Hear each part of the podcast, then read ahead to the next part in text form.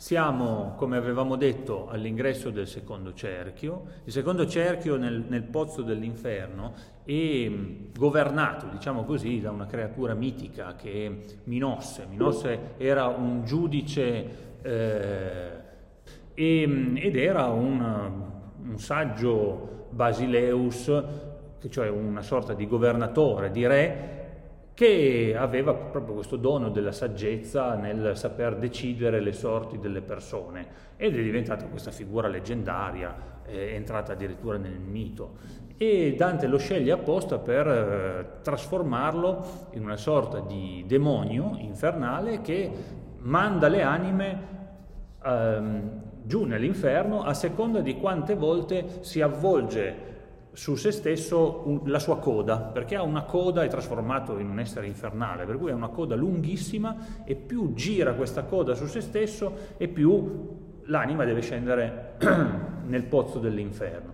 Per cui qua siamo proprio all'inizio, Dante e Virgilio si trovano di fronte a, a Minosse, e Minosse come Caronte, vi ricordate, vede Dante, lo vede vivo e dice no, tu non puoi stare qua, devi andare via. Virgilio gli spiega la stessa cosa. Addirittura Dante sfrutta, forse l'unica volta nella Divina Commedia, la stessa frase che aveva detto a Caronte, cioè vi ricordate, vuolsi così colà dove si può ciò che si vuole e più non dimandare. Cioè Dio ha deciso così, eh, tu non ti intromettere in questa faccenda e noi passiamo e andiamo oltre. E si trovano in questo posto molto particolare con questa pena, vi ricordate, per contrappasso. Il contrappasso è quel sistema eh, di pena che Dio ha deciso per le anime che corrisponde nel contrario, spesso e volentieri, di quello che è successo in vita.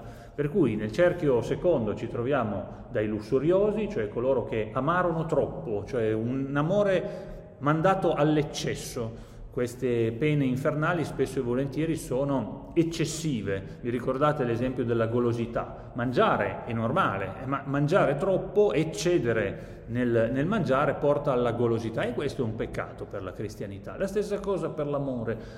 L'amore genera anche altri peccati, tra cui anche il tradimento. Vedremo la storia di Paolo e Francesca che porterà anche al tradimento di Francesca nei confronti di suo marito e come in vita si lasciarono trascinare dalla bufera delle passioni, dal vento delle passioni, così dall'altra parte sono trascinati in questa bufera infernale, quindi questo ciclone praticamente che li avvolge e li scaraventa per questo cerchio a destra e a sinistra. Dante e Virgilio arrivano e Dante nota queste due persone che noi sappiamo essere Paolo e Francesca che girano in questa bufera abbracciati uno all'altro e Dante chiede a Virgilio se, eh, chi, chi, sono, chi siano queste persone qua e gli piacerebbe tanto parlare eh, con loro per vedere che, cosa è successo nella loro vita. Non dimentichiamoci che Dante si sente un po' coinvolto in questa storia, no? siamo nel cerchio dei lussuriosi, Dante, no, mm, abbiamo già parlato delle sue relazioni un po' particolari perché abbiamo un matrimonio con Gemma Donati, però tutte le poesie sono dedicate a Beatrice, che sia esistita o che non sia esistita, ma sta di fatto che probabilmente questo Dante si sente molto partecipe di questo peccato e di fatti per una volta probabilmente per l'unica volta, proverà veramente compassione per queste anime, anche se siamo all'inferno e non si può provare compassione per le anime dell'inferno perché Dio ha già deciso per loro e se sono lì è perché si sono allontanate da Dio. Però questa volta Dante proprio non ce la fa e difatti vedremo l'ultimo verso del canto quinto, eh, chiuderà il canto in una maniera particolare perché Dante sviene, cioè cade proprio per terra perché si sente troppo partecipe da questa storia. E non si sente solo partecipe eh, raccontandocela la storia, ma anche nel modo di raccontarla, perché come quando era eh, in vita Beatrice, le dedicò delle poesie con uno stile molto particolare che noi conosciamo come lo stil nuovo, questo stile dolce, un po' particolare, dedicato all'amore e ai gentili d'animo e ai gentili di cuore, perché la gentilezza risiede nel cuore, non in un titolo nobiliare, allo stesso modo parlerà di Paolo e Francesca proprio riutilizzando ancora una volta un po' quello stile che già abbiamo conosciuto con quella poesia che era tanto gentile e tanto onesta pare. E troveremo proprio queste parole, amore ripetuto tante volte, gentile e altre parole che man mano che andremo avanti faremo notare. Ma sarà l'ultima volta che utilizzerà questo sistema. No? Era un sistema che già era, era, finito al tempo della scrittura della Divina Commedia. Là eravamo alla fine del 1200 e Beatrice era ancora in vita. Vi ricordate che poi Dante aveva detto quando troverò di nuovo lo spunto per poterlo riutilizzare, forse lo riutilizzerò lo ritroveremo poi nel paradiso. Di sicuro l'inferno non è il posto per usare lo stil nuovo. Eh, l'altra volta abbiamo iniziato il canto vedendo la similitudine delle colombe, le colombe che vanno no, dal, eh, spinte dal desiderio e vanno probabilmente a beccare no, dalla mano di qualcuno, si avvicinano per ricevere cibo o attenzione, allo stesso modo queste anime scendono dalla bufera infernale e vanno verso Dante Virgilio. E poi Francesca comincia a parlare. Chi è questa Francesca? Francesca era la sposa di Gianciotto Malatesta, fratello di Paolo Malatesta. Erano due personaggi molto importanti, sia Francesca sia Paolo, ma anche Gianciotto naturalmente. Erano un po' i signorotti locali, siamo nella zona di Rimini e di Ravenna, eh, laggiù dove il Po trova eh, la pace entrando all'interno del mare, quindi in questa palude, in questa pianura finale del Po.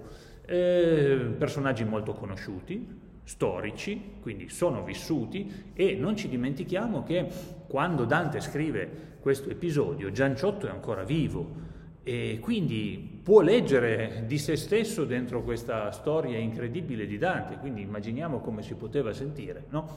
E, parla al verso 88 Francesca e dice a Dante, o animal grazioso e benigno, che vai per, questa, per, questo cerchio oscuro, e anche di questo ne avevamo parlato, io se fosse amico il re dell'universo, Dio non si nomina mai nel, nell'inferno, se Dio ci fosse amico io pregherei per te, eh, farei una lode diretta, di, direttamente verso di te che per un attimo hai fatto sì che la nostra pena si interrompesse, perché vi ricordate che Dante ferma le anime e insieme al fermare le anime si ferma anche la loro pena. E quindi sì, se fosse Dio, se fosse amico nostro, ci dice Francesca, io pregherei Dio per te. E poi dice Francesca, io vi racconterò tutto quello che volete sentire da me. E siete stati gentili per usare di nuovo una parola che adesso troveremo, con, con, me e io lo sarò con voi, per cui vi aprirò il mio cuore e vi racconterò che cosa mi e ci è successo, perché non dimentichiamoci che sono sempre abbracciate queste due anime. E siamo al 97 dove ci descrive in tre versi bellissimi il territorio. Siede la terra dove è nata fui, sulla marina dove il Po discende. Siamo nel, vicini a Ravenna, il Po discende con tutti i suoi affluenti, no? quindi trovato, gli affluenti hanno trovato corso all'interno del Po, quindi il Po è diventato bello grosso, siamo alla foce del Po e io sono nata in quel territorio lì, quindi il territorio di Ravenna e lo fa attraverso questa terzina bellissima. E poi qui si interrompe la descrizione generale e iniziano tre terzine che sono famosissime nella letteratura italiana e che se fate caso iniziano tutte e tre con la parola amor.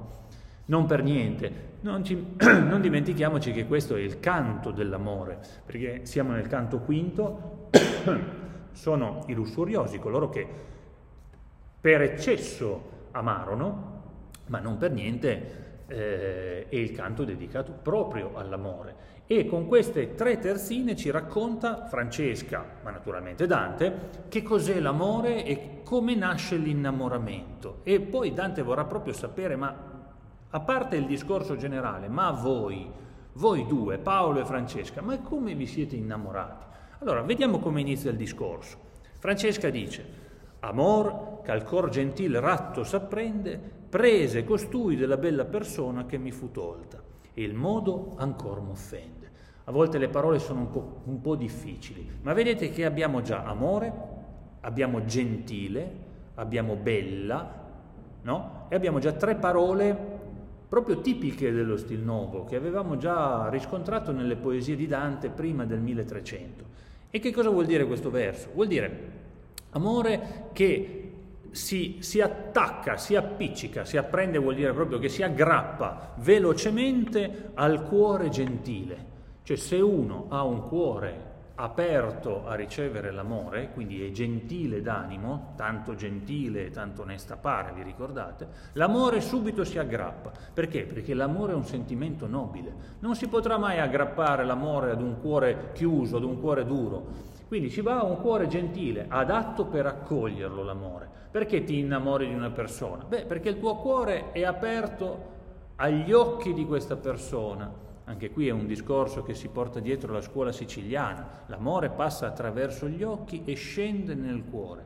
È un sentimento nobile, ma devi avere il cuore aperto per poterlo ricevere. Amore che si aggrappa velocemente al cuore gentile, prese costui della mia bella persona, fece innamorare costui, cioè Paolo, della mia bella persona. Io ero bella in vita e costui si è innamorato della mia bellezza. Prima di tutto io vedo la bellezza esteriore che passa attraverso gli occhi, poi dopo ci può essere anche la bellezza interiore, ma la prima cosa che noto di una persona, della sua gentilezza, è la bellezza. E prese costui della bella persona, che mi fu tolta, e certo che mi fu tolta, eh, eh, ci uccisero tutti e due, e per cui certo che mi fu tolta questa bella persona. E il modo ancora mi offende, può essere riferito al, al, modo in cui fu tolta questa persona, perché comunque una morte violenta, eh, si tratta di omicidio. Secondo, seconda terzina, amor canullo amato amar perdona, mi prese del costui piacersi forte che come vedi ancora non m'abbandona. Fate attenzione al primo verso dei tre, amor, amato, amar. In un endecasillabo solo ci sono tre parole dedicate all'amore diverse. Eh, sembrano delle ripetizioni, ma non sono delle ripetizioni, perché non sono i panalessi, come già avevamo imparato, ma sono quelle che si chiamano delle figure etimologiche, cioè prende la stessa parola e ne crea un'altra partendo dalla sua radice. Tutte le parole hanno un po' una radice e una desinenza tante volte, i nomi.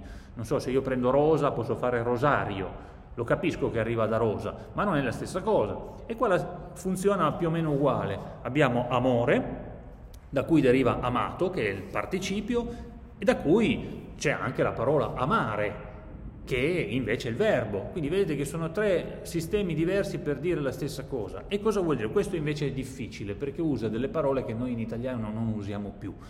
E, e vuol dire l'amore che non permette a nessuno che è innamorato di amare a sua volta. Cioè, cosa vuol dire? Vuol dire che se c'è qualcuno che è innamorato di te, automaticamente un briciolino di sentimento anche tu lo devi provare. Magari non ti innamorerai di lui, ma senti che c'è qualche cosa. Senti che c'è un sentimento che sta arrivando e che c'è qualche cosa che non va, perché l'amore quando entra all'interno di una persona attraverso gli occhi, smuove qualcosa all'interno. E qua ci dice proprio questo. Quell'amore lì, di cui vi sto parlando, mi prese del costui piacersi forte, mi fece innamorare così fortemente di questa persona, in una maniera così esagerata di Paolo, che come vedi ancora non mi abbandona.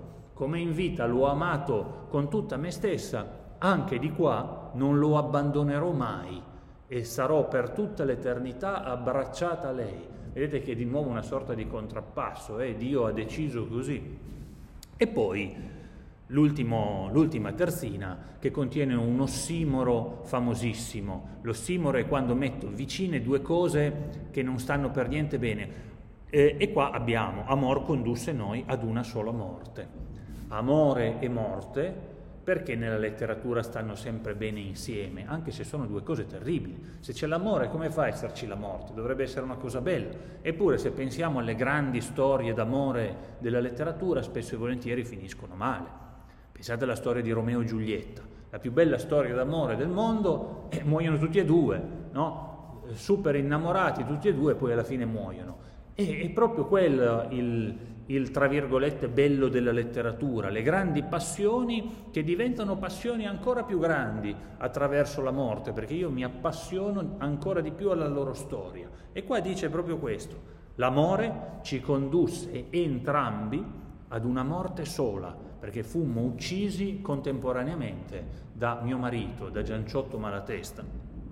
E guardate cosa dice qua. Caina attende chi a vita ci spense. E qua è quello che dicevo prima, pensate Gianciotto quando leggeva questa frase qua, quando vede che sua moglie, Francesca, dall'aldilà gli dice Caina sta aspettando chi ci ha ucciso.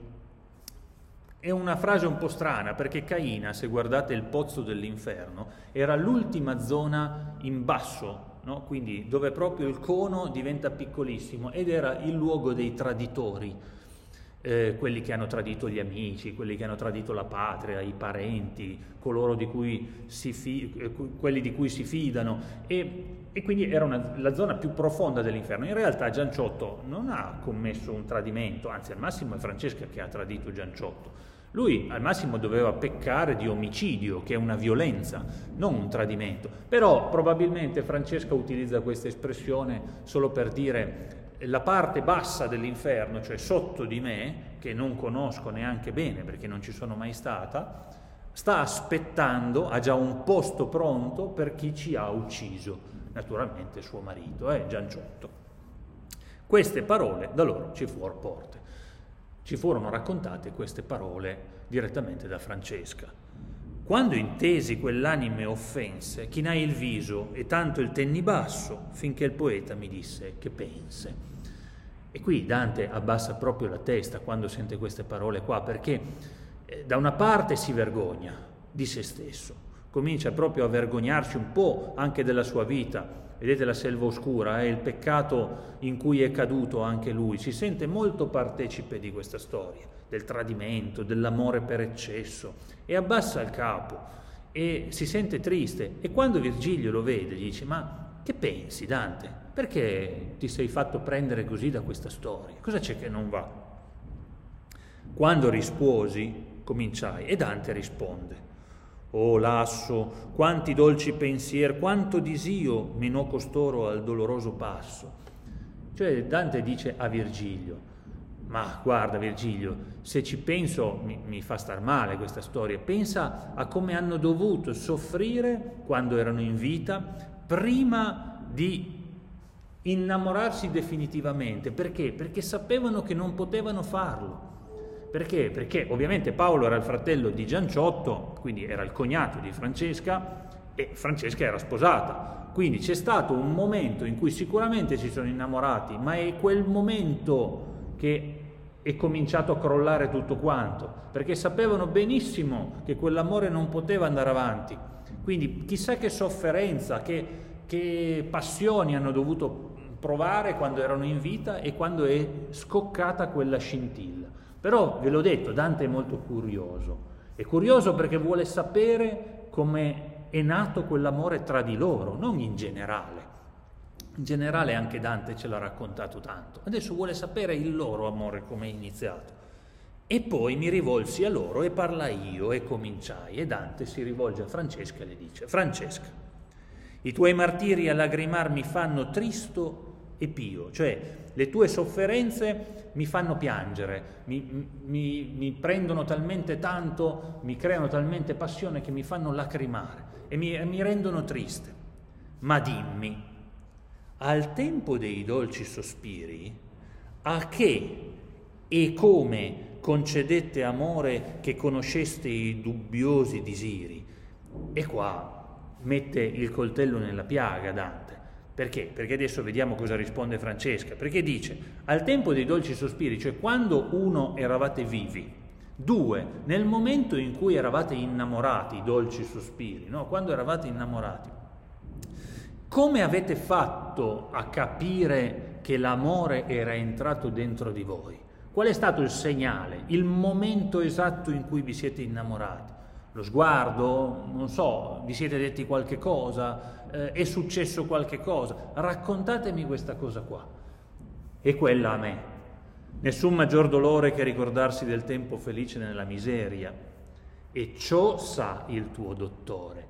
Qua una frecciata brutta eh, di Francesca, anche nei confronti di Virgilio, perché dice che, che brutto ricordarsi delle cose belle quando quelle cose belle sono finite e stai soffrendo.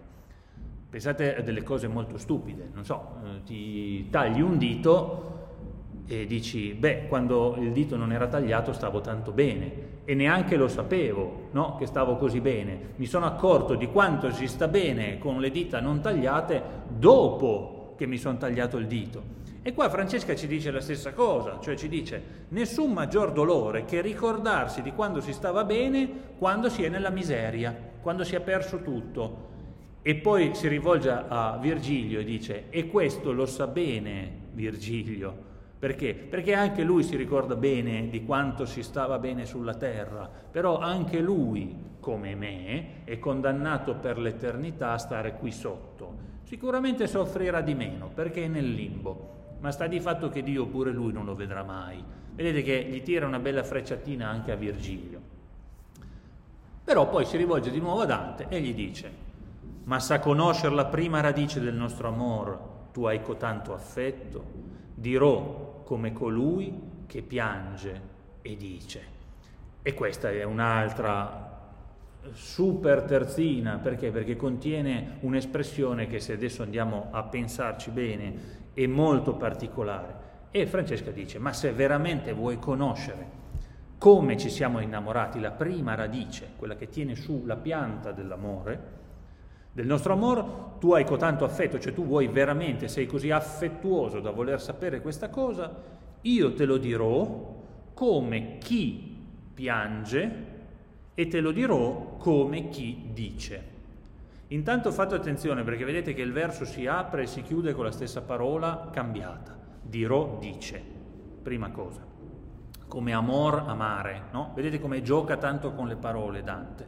Seconda cosa, io te lo dico come chi dice, funziona, cioè se te lo dico è perché te lo sto dicendo, ma te lo dirò come chi piange, non funziona tanto bene. Allora, questo meccanismo, questo gioco di riferire due parole diverse ad un verso solo, è, una figura retorica molto particolare che a noi neanche interessa, ma detto così, da dove l'abbiamo trovata, ha pure un nome molto difficile perché si chiama zeugma, ed è un sistema difficilissimo da fare. Questo non è il più famoso di Dante. Pensate che ce ne sarà uno proprio nel pozzo dell'inferno, molto famoso, dove Dante dirà parlare e lagrimare vedrai insieme, no? farà dire a un personaggio, parlare e lagrimare vedrai. Ma come faccio a veder parlare e vedere lacrimare? Io sento parlare e vedo lacrimare. Quindi vedete, quando ho un verbo solo che è riferito a due concetti diversi, questo si chiama zeugma. Tra l'altro, per curiosità, quello zeugma là che vi ho detto, quindi parlare e lagrimare, pensate che è messo al verso nono del canto 33esimo. Vedete che i multipli di tre continuano sempre, è eh, in Dante, ma chissà che non ci sia qualche messaggio nascosto in queste espressioni di Dante. E curiosamente anche questo zeugma qua è messo al verso 126, che è pure lui un multiplo di 3. Eh? Quindi vedete che ci sono sempre dei giochi molto curiosi nella Divina Commedia, la numerologia di cui abbiamo già parlato torna sempre. E qua Francesca ci racconta la storia e sentiamo la storia dell'innamoramento. Qui è proprio la favola per i bambini, eh? guardate come Dante si fa raccontare proprio questo episodio. Noi leggevamo un giorno per diletto di Lanciallotto come amor lo strinse. Cioè noi una sera eravamo lì in casa eh, con il libro delle storie dei cavalieri della tavola rotonda, il ciclo arturiano, eh, molto famoso al tempo, tutti lo leggevano. Vi ricordate che esisteva la lingua Doc e la lingua Doil. La lingua Doil era la lingua del nord, c'erano i trovatori al sud e i trovieri al nord, e i trovieri ci raccontavano proprio le storie di, eh, dei, di Re Artù, dei cavalieri della tavola rotonda, e uno dei cavalieri era proprio Lancillotto. E guarda caso, Lancillotto era colui che doveva difendere la regina Ginevra, che era la moglie di Artù, da dei pericoli, e quindi era tutta una storia molto appassionante, e aveva insieme a sé uno scudiero che si chiamava Galeotto. Quindi Galeotto era un po' quello che nel, non so se l'avete visto, il film della Walt Disney, eh, La spada nella roccia. No? La spada nella roccia riprende molto bene questa, questa, storia qua. C'è Semola che è un po' lo scudiero, no? questo bambinetto che sarà colui che riuscirà ad estrarre la spada dalla roccia direttamente. Quella è comunque una storia presa proprio da queste leggende, eh? quindi è vero che è un cartone della Walt Disney, ma se andiamo a scavare ci sono tante cose vere dentro quella storia. E qui Francesca ci dice, noi leggevamo un giorno per diletto le storie di Lancillotto e soprattutto la storia d'amore di Lancillotto. E qua fate attenzione ad una cosa, Lancillotto, Ginevra, Paolo e Francesca, Dante e Beatrice. Vedete che ci sono tre storie che stanno partendo insieme. Dante si sente partecipe, Paolo e Francesca l'hanno vissuto, no? e Lancillotto e Ginevra è la storia da cui tutto è partito, perché loro stavano leggendo la storia d'amore di Lancillotto e Ginevra. Soli eravamo e senza alcun sospetto. Eravamo da soli in casa e non sospettavamo di nulla. Non c'era mica la televisione. Si erano lì davanti al fuoco col libro aperto e si stava leggendo di questa storia. Per più fiate gli occhi ci sospinse quella lettura. Mentre leggevamo di questa storia, più volte andammo avanti con la lettura di questa storia. E scolorocci il viso, e il viso ci cambiò colore. Quindi il viso cominciò a cambiarci colore perché ci sentivamo appassionati leggendo questa storia. Ma solo un punto fu quel che ci vinse, ma arrivammo ad un certo punto, in un punto esatto della lettura, in cui tutto cambiò come per magia.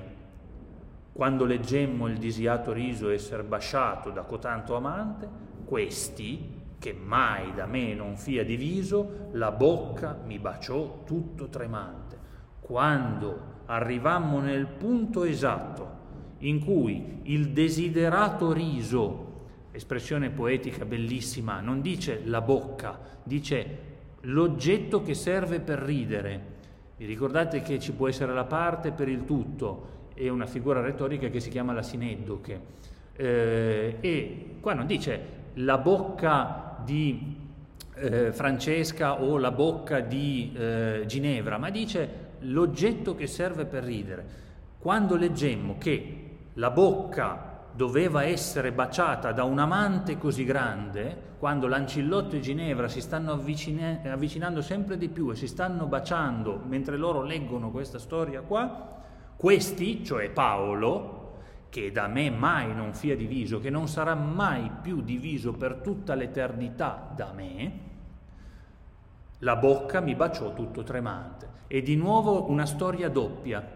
Mentre Lancillotto e Ginevra si stanno baciando e non possono farlo perché Ginevra è sposata con Artù. Nello stesso istante Paolo bacia Francesca e non possono farlo perché Francesca è sposata con Gianciotto. Galeotto fu il libro e chi lo scrisse. E qua questa espressione è diventata famosissima.